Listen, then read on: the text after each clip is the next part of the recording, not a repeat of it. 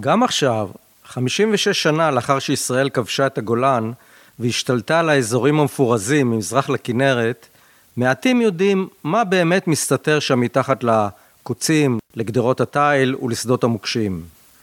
טיפין טיפין הוא נחשף עכשיו במלוא עוצמתו. קו מז'ינו מקומי שבנו הבריטים במטרה לעצור פלישה גרמנית ממזרח בתחילת שנות ה-40. קו עידן היה מי שנתן שם למערכת הביצורים המרשימה שמשום מה נעלמה מהתודעה ואיש מההיסטוריונים, מורי הדרך ויודעי קורות העיתים החיים היום לא שמע עליה, 80 שנה לאחר הקמתה. נשמע כאן על מערכת הבונקרים והמכשולים האנטי-טנקיים, קילומטרים של מחפורות וגדרות הגולשת ממורדות הגולן לכנרת, ונשאל כיצד קו הביצורים האדיר, שגדול בהרבה מכל מתחמי הביצורים לעצירת הפולש הגרמני שהקימו הבריטים בארץ ישראל, כולל זה שנבנה במצדה על הכרמל, נעלם מעיני ההיסטוריונים ואוהביה של הארץ. נסייר במתחם הביצורים בסמרה. נשמע על בית חולים השדה הענק שנבנה מתחת לאדמה ושעדיין לא נחשף, וגם נספר על הכפר הבאי, הסמרה, על סילוקו בראשית שנות החמישים ועל הקמת קיבוץ האון במקומו. ואם חשבתם שההתנחלויות הישראליות הראשונות מעבר לקו הירוק הוקמו לאחר מלחמת ששת הימים, אתם טועים. הן הוקמו בשנות החמישים ממזרח לכנרת. ואם במיתוסים עסקינן, נבחן את הנרטיב המקובל על ההפגזות הסוריות על יישובי העמק לפני 67, ונשמע על הפרובוקציות שנקט צה"ל מול הסורים בשטחים המפורזים, במטרה לעודדם לירות על יישובים, ואז להפעיל נגדם את חיל האוויר. וגם נשמע מדוע אבא אבן השתולל מזעם כשנאלץ להסביר את מעשיו של צה"ל באו"ם. האזינו, שפטו ושתפו.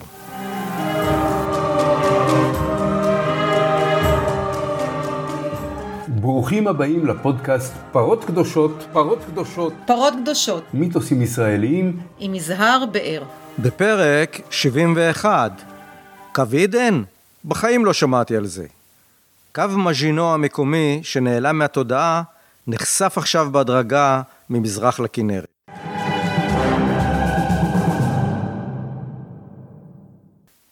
קו עידן הוזכר כאן לראשונה לפני כשנתיים בפרק 57 של פרות קדושות, הטנק בדגניה, גרסת המפקד הסורי. איני עבאדי, מזרחן בן דגניה א', הציג כאן את גרסת מפקד ההתקפה הסורית על הדגניות, שטען מול מפקדתו כי הטנקים הסורים הגיעו אל קו עידן. למעשה הגיעו הסורים למחפורות בשערי דגניה, אך בהיעדר מפות וכלי עזר בסיסיים, הם טעו להאמין שמדובר בקו הביצורים האדיר שבנו הבריטים וששכן כמה קילומטרים ממזרח לדגניות. קל היה גם לתרץ כך את התבוסה הסורית המביכה בשער הקיבוץ, שהיה פתוח לפולש. גרסה זו של המפקד הסורי הוזכרה גם במאמרו של פנחס מלובני, חוקר ואיש אמ"ן לשעבר, קרב צמח והדגניות מנקודת ראותו של המחקר הסורי, בחוברת עלי זית וחרב 2016. להלן תזכורת מפרק 57. הנה עבאדי. זה קו עידן. מה זה קו עידן? קו מז'ינו המקומי. קו שהבריטים, קו הביצורים הבריטים. למה על שם עידן? הוא היה קצין מצטיין ב... בצבא הבריטי. כן. במלחמת העולם השנייה ולאחריה היה שר החוץ. כן, אבל, אבל מה, מה ההקשר, ההקשר המקומי שלו פה? הרעיון שלו להקים את על שמו. כאשר ובזמן מלחמת העולם השנייה גרמניה הנאצית כבשה את סוריה ולבנון והשליטה בו את שלטון וישי היה חשש שגרמנים יתקפו את ארץ ישראל בנקודה הזאת. הגרמנים ינצלו את זה שהם יכולים לרדת מדרום הגולן ולכבוא על הירמוק. איפה, איפה, איפה אה, הקו נמתח? על הגבעה שנקראת גבעת ההתיישבות, הנקודה הגבוהה ביותר בתל קציר. בנו עמדות בטון מבוטנות עם גג. כלומר נגד הרשע, ובית חולים תת-קרקעי. בשוליים הצפוניים של התל בנו מוצב, בטון, אל מול עין גב, האון, לא הייתה. כן. חפרו תעלה אנטי-טנקית מהקרנטינה החדשה עד לירמוק, שלא יוכלו להיכנס. אני הייתי צד חזירים בתעלה הזאת. הייתה תעלה אנטי-טנקית שתמיד היה במים, אז החזירים שם עשו חיים. הקו הזה קיים עד היום? בוודאי, חלקו בוודאי. למה לא שמענו עליו? אתה, אתה, אני שמעתי. כי אתה בור ועם הארץ, אתה אומר. אני שמע- אני חפרתי בו ודשתי בו, הייתי צד חזירים שם בלילה.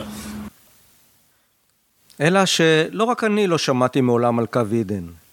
שאלתי את החוקר, דוקטור יגאל קיפניס, שספרו "ההר שהיה למפלצת, הגולן בין סוריה וישראל", בהוצאת מאגנס 2009, הוא המחקר המקיף ביותר שנעשה על ההיסטוריה של הגולן בזמן החדש, והוא אמר שמעולם לא שמע על קיומו של קו עידן.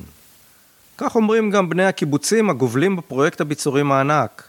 הם לא ידעו מה מסתתר בין מטעי הבננות ומצבורי קנה הסוף של חופי דרום-מזרח הכנרת. בהמשך הפרק נשמע אותם.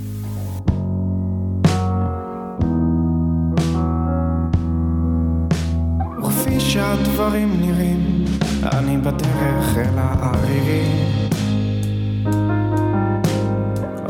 האהבות שכן, למרות יתרות החום. לפני כשלוש שנים, סמוך למותו, ראיינתי את אסף אגין, חוקר בן דגניה ב', לפרק 40 של פרות קדושות. הקרב האחרון של אסף אגין להצלת מיתוס דוד מול גוליית. על קרבות עמק הירדן בתש"ח. לאחר פטירתו חברו שלושה מבני העמק, עוזי קרן, אילן אשד ושלמה מנוח, והוציאו לאור את מחקרו של אגין בספר שכותרתו עמק במערכה, שמתאר את הקרבות בעמק ואת הכישלון של צה"ל בגירוש הסורים מאזור עין גב ב-1948, אזור ביצורי קו עידן. המשימה הבאה שלהם הייתה חשיפתו של קו עידן, שמיתוס עוצמתו השפיע על הסורים במלחמה, ואולי גם על צה"ל בראשיתו. יצאתי איתם ועם חבורה של יודעי חן לסיור בשטח. קו מז'ינו המקורי, מערכת הביצורים העצומה שבנו הצרפתים בהשקעות עתק לפני מלחמת העולם השנייה כנגד פלישה גרמנית לארצם, הפך למטאפורה למשהו שאי אפשר לסמוך עליו, לפדיחה קולוסלית. הגרמנים פשוט תקפו אותו. הבריטים החליטו לבצר את גבולה הצפוני של ארץ ישראל מאותו מניע ובנו את קו עידן, אבל הגרמנים לא הגיעו. כמה דברי רקע הכרחיים. מפרוץ מלחמת העולם השנייה ועד אמצע 1942, אירופה ברובה כבר נכנעת לכוחות הגרמנים ולבעלי בריתם במדינות הציר.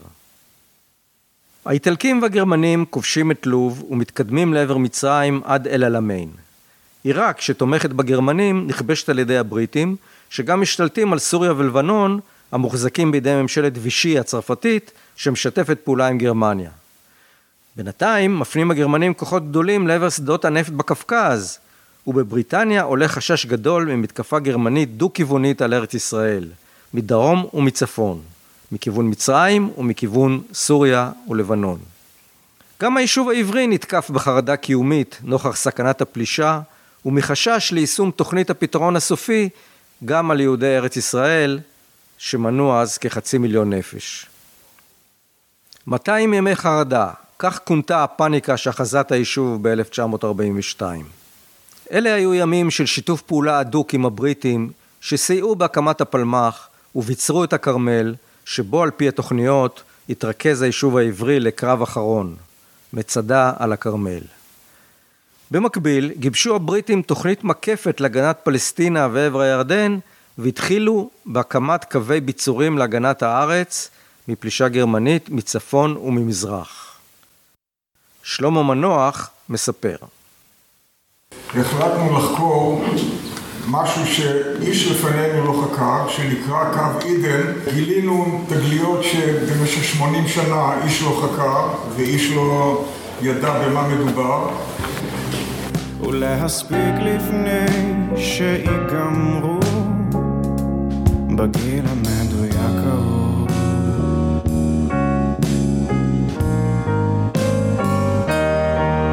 בסוד בסוד אני תוהה חלק מביצורי קו עידן נהרסו בידי הסורים בהתאם לתנאי הסכם הפסקת האש עם ישראל שנחתם ב-20 ביולי 1949. ההסכם היה מושתת על ההישגים הצבאיים. הסורים החזיקו את כל השטח שכבשו עד דרום מזרח הכנרת, וישראל החזיקה את עין גב ואת סוסיתא. בהסכם נקבע שאין לאף צד ריבונות באף שטח שנכבש מעבר לקו הבינלאומי, ואלה הוכרזו שטחים מפורזים. יחד עם זאת נקבע שבשטח המפורז יהיה יתרון למי שיושב בו. בשטח הצפוני הותר להקים משטרה יהודית, ובשטח הסורי משטרה סורית. כן נקבע כי על הצדדים לפרק את כל הביצורים שהקימו.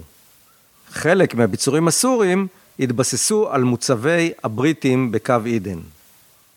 עוזי קרן הסורים הרסו את רוב הביצורים, אתם רואים פה דוגמאות ברכס תל קציר, הם לא הרסו את כל הביצורים של העומק. ובדיוק בשלושה חודשים שצריך לפרק את הביצורים, ישראל התחכמה והקימה את העון, העון הראשון. ואני מוצא מכתב שראש משקפי האו"ם מודיע לישראל שעליה לפרק את הביצורים שהקימו בהעון. ולכן גם הביצורים האלו פורקו, ובעצם שני הצדדים פירקו את הביצורים. הסורים כאילו פירקו את קו עידן, את כל מערכת הביצורים שבנו הבריטים, אבל זה לא נכון.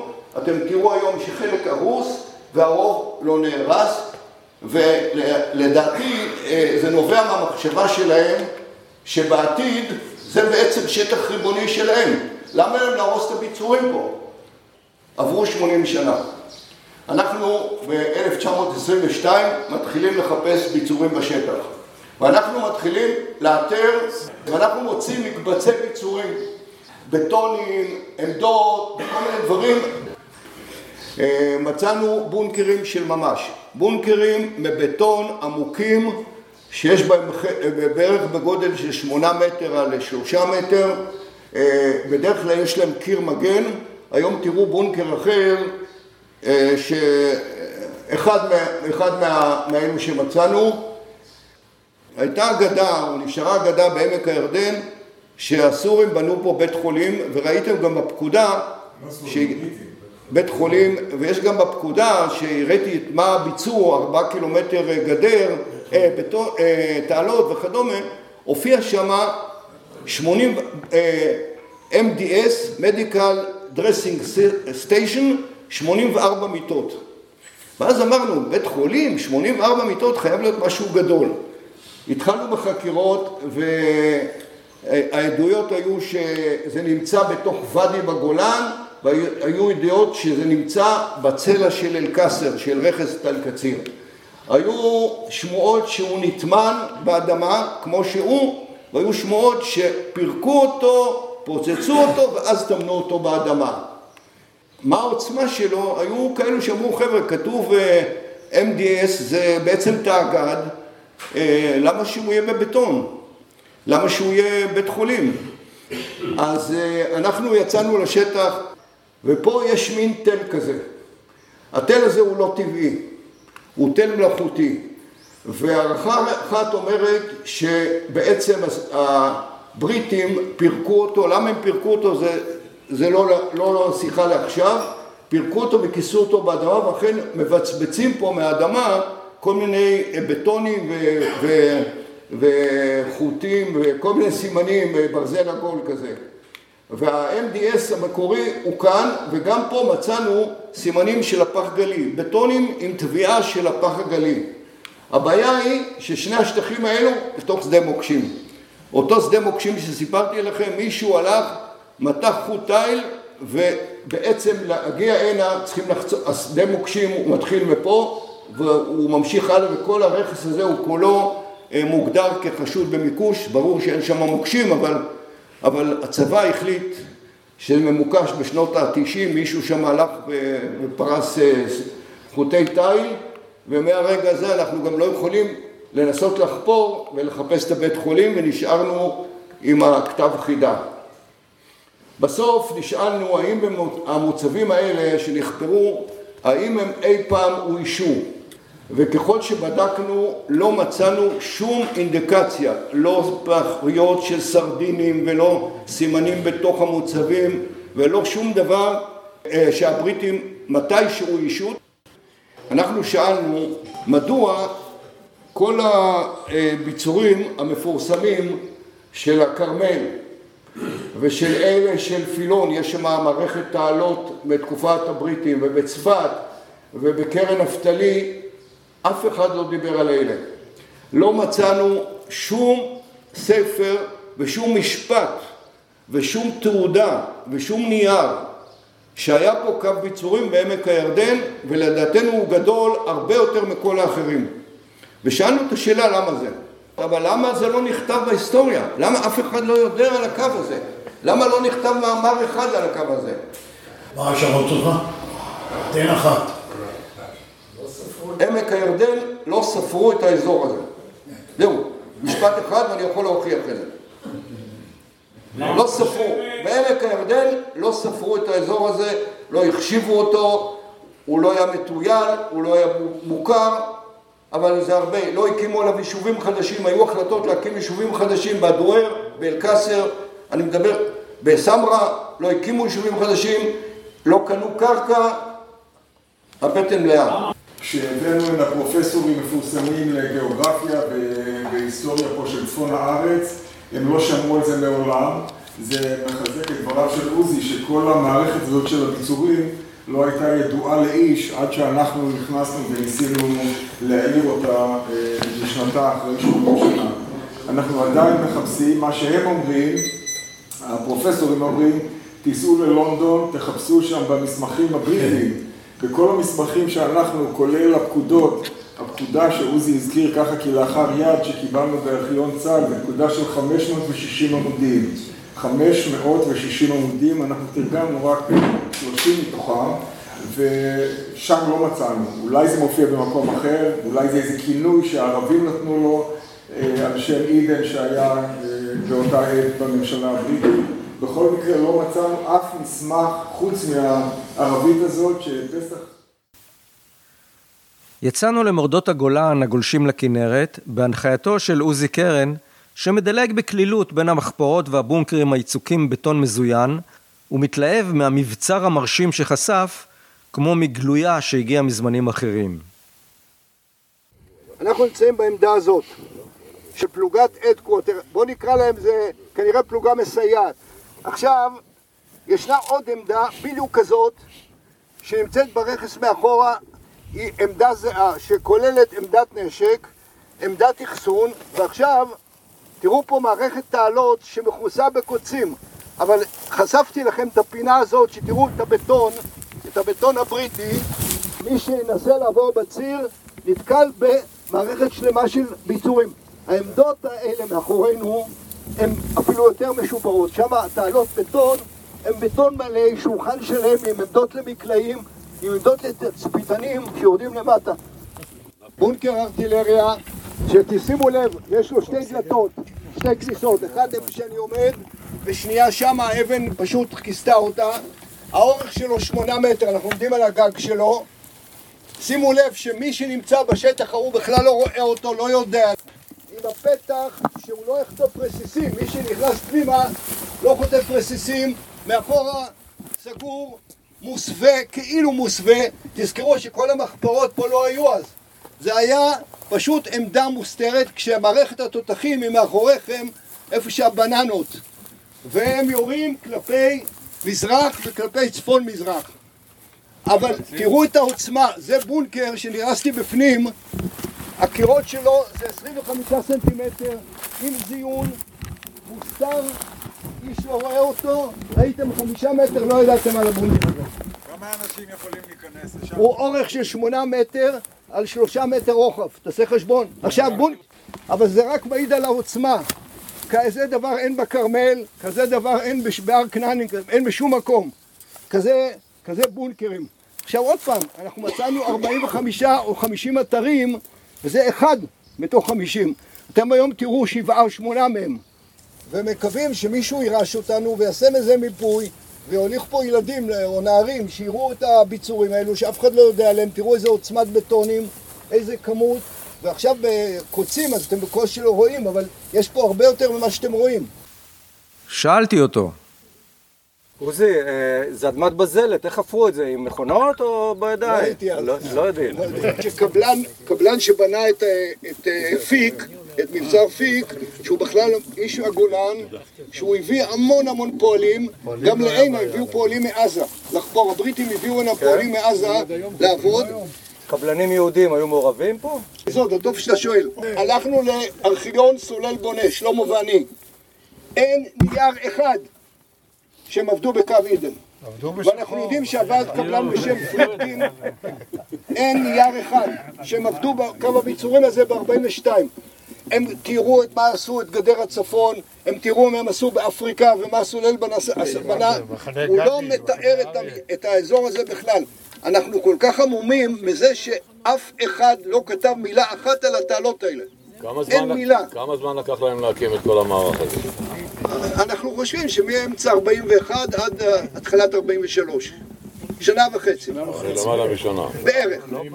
ומה שאתה אומר בעצם, עוזי, שכל תושבי, כל אנשי עמק הירדן, כולל כל הגדולים שהיו עם הרבה מאוד מודעות ביטחונית, לא שמו לב לזה. הנה, אני אראה לך את הגדולים, יושבים פה, יש פה כמה חבר'ה שהם... אה, ות- הנה, אלי ארזי, אלי, אלי, אלי. אלי לא ידע כלום. הוא ילד. כל מה אלי. שהוא מספר לך עכשיו הכל בלוקים. אלי חוקר של עמק הירדן, ידעת על הקו הזה? היית פה פעם במקום הזה? לא. נבר.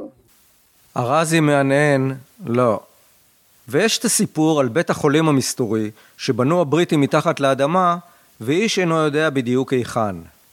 ירח, הייתי אצל ירח, כל המסמכים שלי, הוא לא, הוא ראיין, נכון, הוא ראיין את הקבלן, הוא ראיין קבלן שגר ברמת גן, שאמר לו את המילים האלה, אני בניתי את הבית חולים, אני גרתי בסמרה, עד סמרה הייתי, לא, גרתי במלון לידו בטבריה, נסעתי עם הטנדר עד סמרה, בסמרה חיכה לי סוס ואני רכבתי להרים, ושם בנינו את הבית חולים. אז ירח שואל אותו, איפה, איפה הבית חולים? הוא אומר, בתוך ואדי. אז הוא שואל אותו, באיזה ואדי? הוא אומר, הוואדי שאתה עוקף תל קציר של היום לכיוון ההון, באתי מכיוון ההון לתוך הערים. הלכנו לבדוק את כל הוואדיות.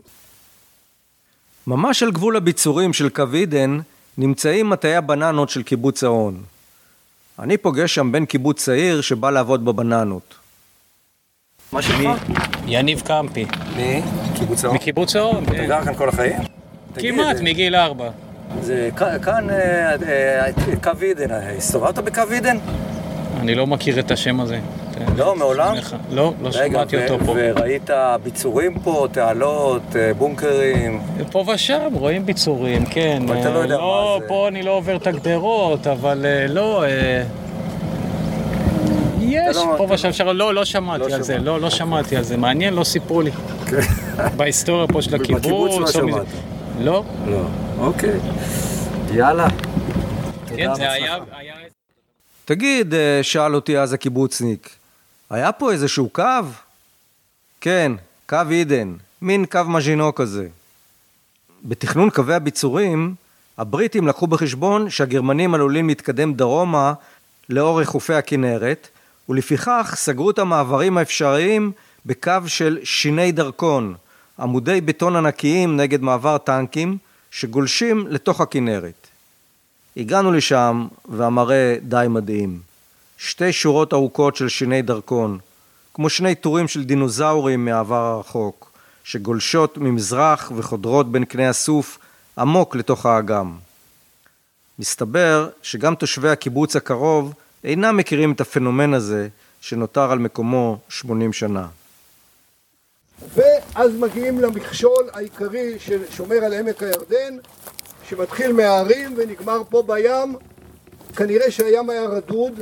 המערכת הזאת היא 110 מטר, מדדתי אותה פנימה, היא הולכת בצורת אה, תפנית, הח- העמודים הראשונים, ואחרי זה היא פונה ימינה לכיוון, פחות או יותר לכיוון טבריה. מכאן 110 מטר, ארבע- 83 קבוצות של שלוש, של שלוש אה, אה, עמודים כל אחד. עכשיו טנק, טנק אה, גרמני, פנצר, לא יכול לעבור ביניהם. הוא לא יכול להשתחל ביניהם. זה בעצם בנוי לטנקים הגרמנים שיכולים לפרוץ, אלה שהלכו לקווקז ו- ויכולים לבוא מכיוון עיראק, יכולים לבוא לפלסטינה. עכשיו, מה שמפתיע שהבריטים האלו לא חסכו כסף. ראיתם את המוצבים הקודמים, ראיתם בונקרים, אתם רואים יקים כאלה, עשו פה אה, צפיפות כזאת בתוך הים, כאילו טנק ייסע ממ- ממש אה, מערבה ויעקוף את זה. אז בשביל למנוע את זה, עשו גם את המכשול הימי. מה המשקל של בטונדה? מישהו העריך את זה שזה שלושה טון. המכשול הזה אמור היה להיות מכשול אטום כלפי צפון. המערכת היא מאוד מאוד אטומה ומאוד דייקית ומאוד מדויקת, היא לא משאירה פרצות. עכשיו, אני גר פה בעין גב אה, 60 שנה, אף פעם לא ראיתי את זה. תמיד ראיתי רק את השיני דרקון פה בדרך. משוגע, עוד נתעקש אל החיים, להשתעל ולופק יגאל קיפניס, תושב מלא גמלה בגולן, הוא היסטוריון שכבר התארח בתוכניתנו בעבר. ספרו, ההר שהיה כמפלצת, הגולן בין סוריה וישראל, הוא כאמור המחקר המקיף ביותר שנעשה על ההיסטוריה של הגולן בעת החדשה. לא מזכיר כלל את פרויקט קו עידן. פניתי אליו. אתה כתבת את, ה, את המחקר ואת הספר המקיף ביותר אולי על ההיסטוריה של רמת הגולן ב, בעת החדשה, כן. ולא מצאתי אצלך התייחסות לפרויקט הענק הזה שהולך ונחשף, שקוראים לו קו עידן. אתה שמעת על קו עידן בזמן שעבדת על המחקר שלך? א', לא שמעתי. את הפרויקט הזה לא הכרתי, אני חושב שאני לא היחידי. אף אחד לא. אה, איך אפשר להסביר את זה שפרויקט ענק, כפי שנחשף עכשיו, של אה, עשרות רבות של אה, בונקרים ותעלות ובית חולים שדה שקבור מתחת לאדמה, בסך הכל אנחנו מדברים על 80 שנה אחורה. איך זה שאף אדם חי, שום היסטוריון, שום מורה דרך, לא מכיר את הדבר הזה? אה, קודם כל, השאלה היא טובה. אני חושב שאני יכול לנסות רק להסביר, אני לא... אה, דבר אחד, זה נושא שלא תופעל, כלומר, זה שהיה בתכנון וגם קיבל ביטוי בשטח, זה דבר אחד. דבר שני, הוא לא תופעל, לא... לא עמד בפני האתגר של פלישה אמיתית של ה... כן, גם לא איישו אותו, כך ש... אבל גם לזה יש הסבר, כי האזור הזה בסופו של דבר היה אזור לחימה. גם מ-48 והלאה, עד 67. והקימו שם עמדות, היו שם חיילים, וחפרו שם תעלה להבדיל עד, עד, עד, עד איפה מגיע קו העיבוד של היישובים ולא. אז יכול להיות שזה נבלע בתוך ההכנות, הפעילות השוטפת של... אה, זאת אומרת ש, ש, שהכוחות של ההווה התיישבו על ביצורי העבר ואיכשהו היטשטשו ה... השתששה ההפרדה. כן, אף אחד לא ייחס את זה לאיזה משהו, פרויקט אחר שהיה. כן. אבל אתה יכול אה, להגיד משהו, למשל, על, אה, כהיסטוריון, אה, היו יחסי ציבור ל- ל- ל- לפרויקט הבריטי האחר, שנעשה באותה מסגרת, מצדה על הכרמל, כן? אז היו יחסי ציבור נה- נהדרים. איך, איך אנחנו יכולים להסביר את זה? ככה. היסטוריוזופית. בדיוק, זה התהליך של כתיבת ההיסטוריה, עובר תהליך של אה, נרטיב אחד משתלט, ולוקח הרבה מאוד זמן עד שמתבהרת התמונה המלאה. לא שהסיפור של מה שהיה בכרמל לא נכון, הוא נכון ומעניין, אבל אה, כיוון שהפכו אותו, שילבו אותו עם המיתוס של מצדה, מצדה בכרמל וכולי, הוא יצא מפרופורציה של כל התכנון הבריטי של הגנה מפני אה, השתלטות אה, גרמנית, אה, גם לאזור המזרח התיכון. עמק הירדן זה משהו אחר לגמרי, שבכרמל המיתוס שנבנה, של המיתוס הציוני, היהודי, זה שאם הגרמנים באמת השתלטו, אז אה, יישוב היהודי צריך להתכנס כולו בכרמל, להג... להגן על חייו, כלומר, כן. לא, לא סתם על מה השם מצדה. החלק בפרויקט הביצורים שבו ביקרנו קרוי מתחם סמרה. המקום בו שכן הסמרה, אחד הכפרים בעמק הירדן שאת אדמותיהם רכשו הבהאים. הבהאים, בני הדת הפרסית שנולדה במאה ה-19 ומרכזה הרוחני שוכן בחיפה, הקימו ארבעה יישובים חקלאיים במזרח הכנרת ובעמק הירדן. הסמרה, נוקייב, אום ג'וני והדסיה. גורלה של הסמרה מעניין כיוון שהיא התקיימה עד ראשית שנות החמישים, ומאחר ועל חורבותיה הוקם קיבוץ האון. קיפניס מספר על גורלה של הסמרה ואיך כל זה קשור להפגזות הסוריות על יישובי עמק הירדן עד מלחמת ששת הימים. הבהאים רכשו קרקעות, הם לא היו חקלאים, מי, ש... מי שהתושבים שהיו שם זה היו אריסים כן. שחיו שם, ו... אריסים ערבים. כן, ישבו מה מה אתה מכיר על הס- על הסיפור של של היישוב סמרה? שמה היה יישוב של אריסים שישב במקום של אה, ארון דרומית ל... הם איבדו את הקרקעות שהיו בבעלות של הבהאים. באזור הזה הוא נכלל בתחום המדינה היהודית של החלוקה. הסורים כבשו ב-48 את האזור הזה, עד אה, פחות או יותר מעגן של היום, אה, וכמובן עוד כמה שטחים בצפון, אבל אנחנו מתרכזים רק באזור הדרומי של דרום מזרח הכנרת. ובסוף המלחמה, הפסקת האש, שם הם ישבו, הם ישבו בתל אל-קאסר, תל קציר של היום, והיו שם כפרים, שלושה כפרים אה, ערבים, קייב, אה, סמרה ואל-חמה.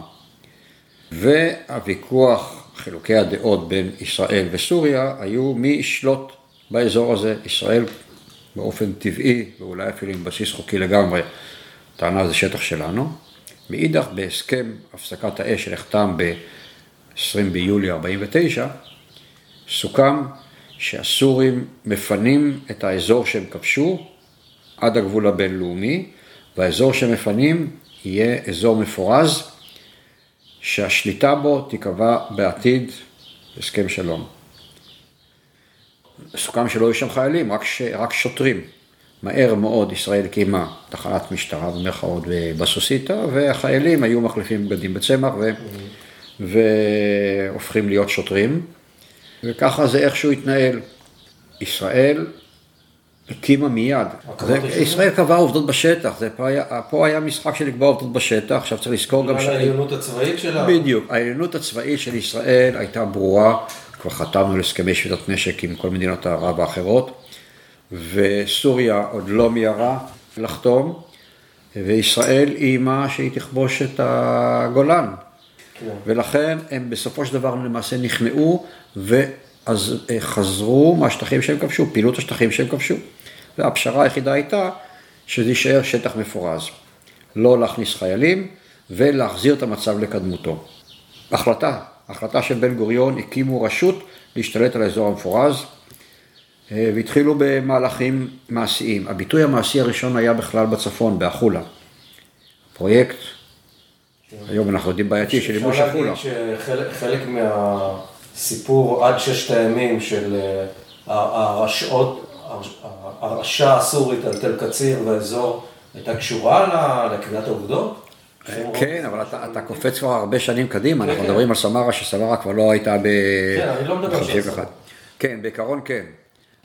מיד השתלטנו על בערך 70-80 אחוז מהשטח.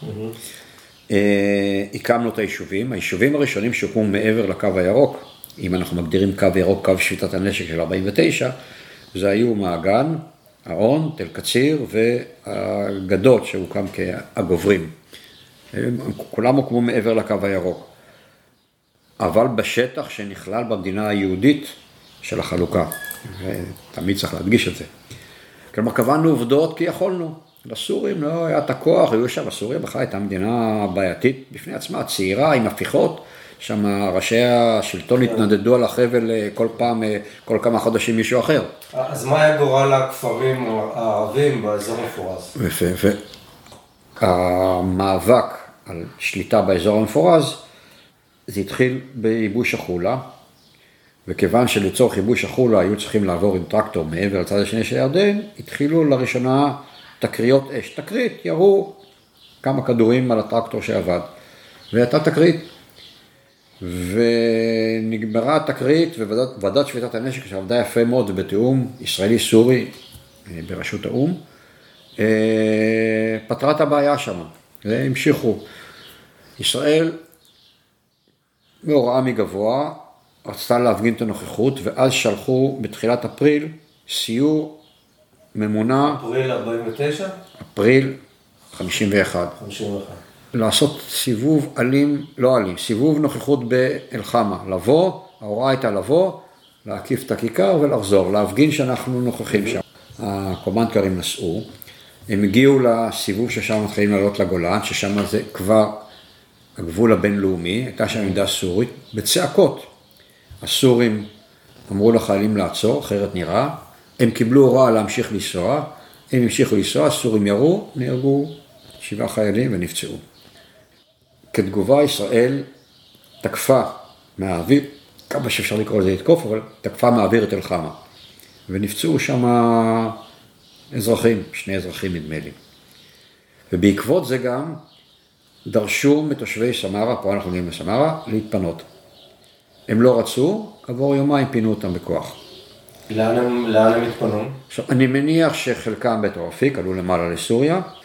זה לא רק שם, את אותו דבר עשו גם אה, בצפון, באזור אה, חולה.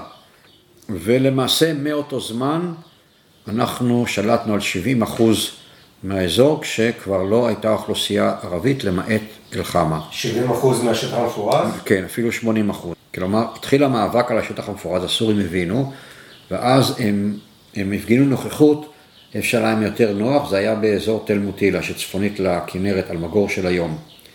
גם שם היה אה, שטח מפורז, שהנקודה המערבית ביותר שלו הייתה על מגור של היום, תל מוטילה. הם שלחו לשם אה, רועים, כנראה חיילים, הגיעו לשם, הגיע דיווח, ואז שלחו אה, כוח של גולני מגנוסר, המג"ד היה גנדי, אבל גנדי נשאר בגנוסר, או לא בא עם הכוח. הם הגיעו לשם והתחיל שם קרב שנמשך שבוע ימים, קרב הזוי, נוראי.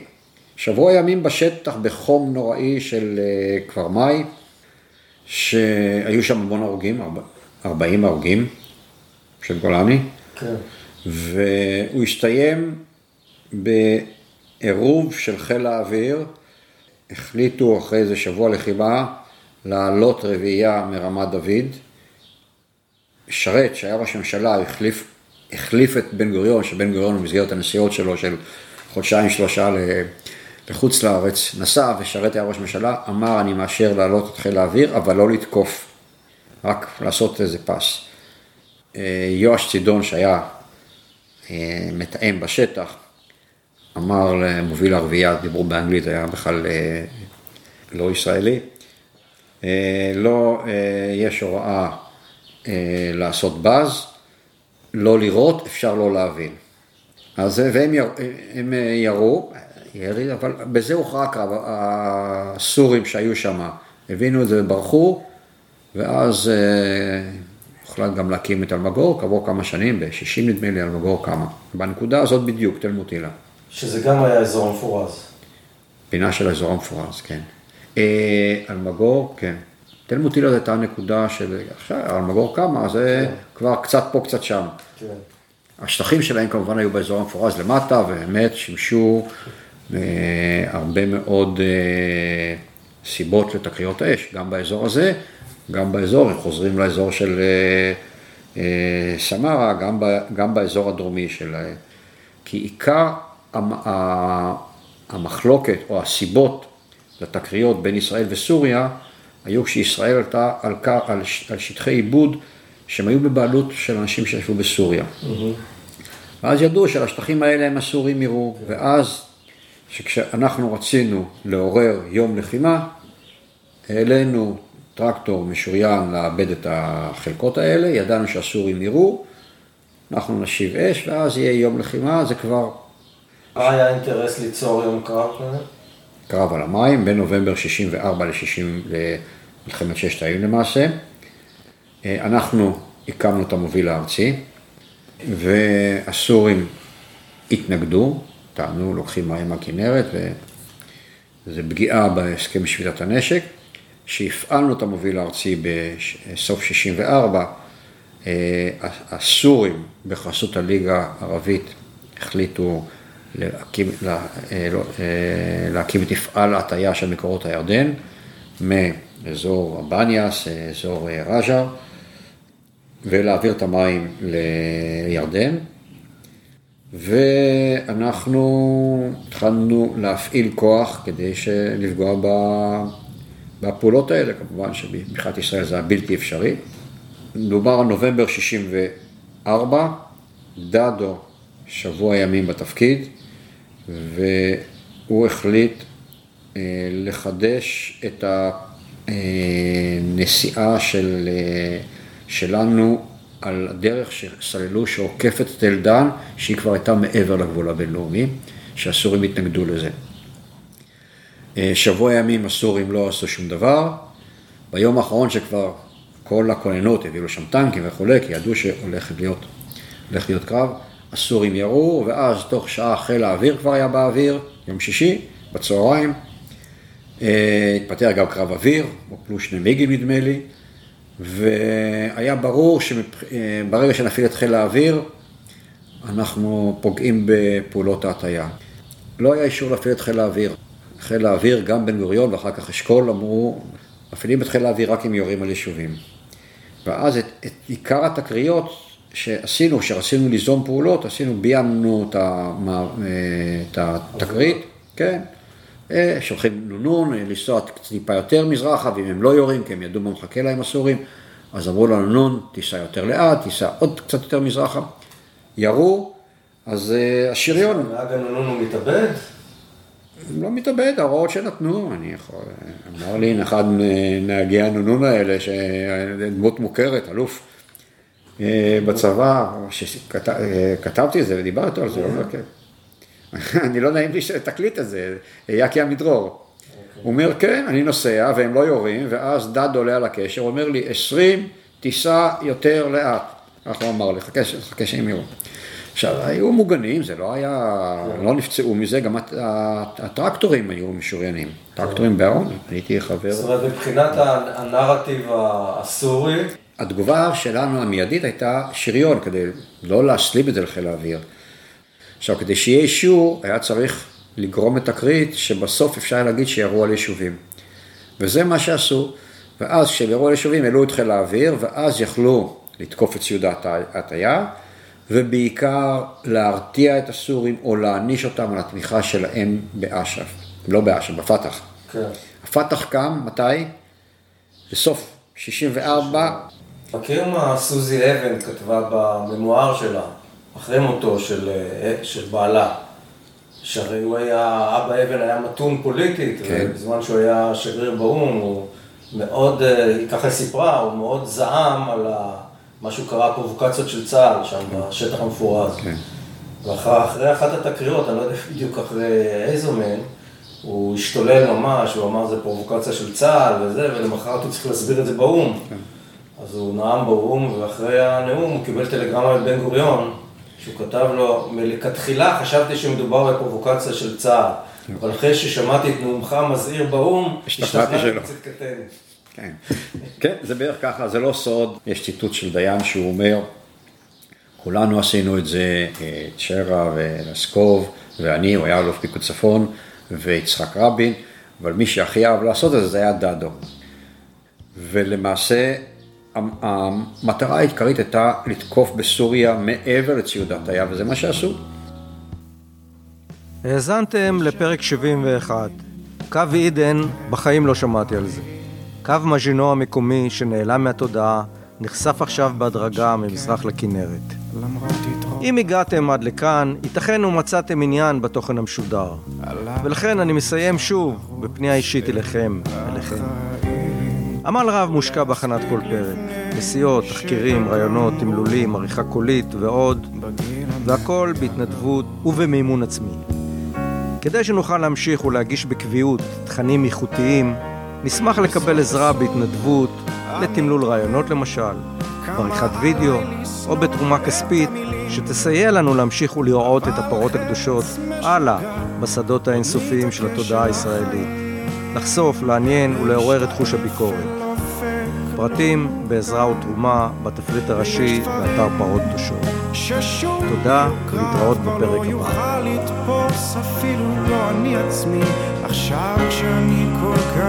לבדי בדרך אל הערירי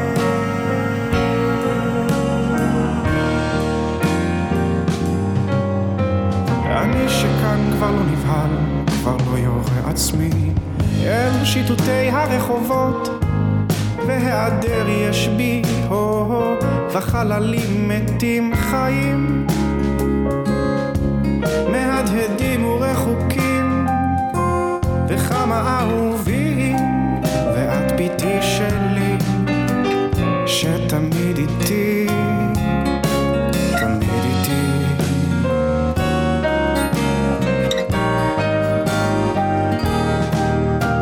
בסוד. אני תוהה כמה עליי לשנוא את המילים. אבל חץ משוגע עוד מתעקש אל החיים להשתאב ולא ולא מוגן. ויש דברים ששום ביוגרף כבר לא יוכל לתפוס אפילו לא אני עצמי. עכשיו בדרך אל האביבים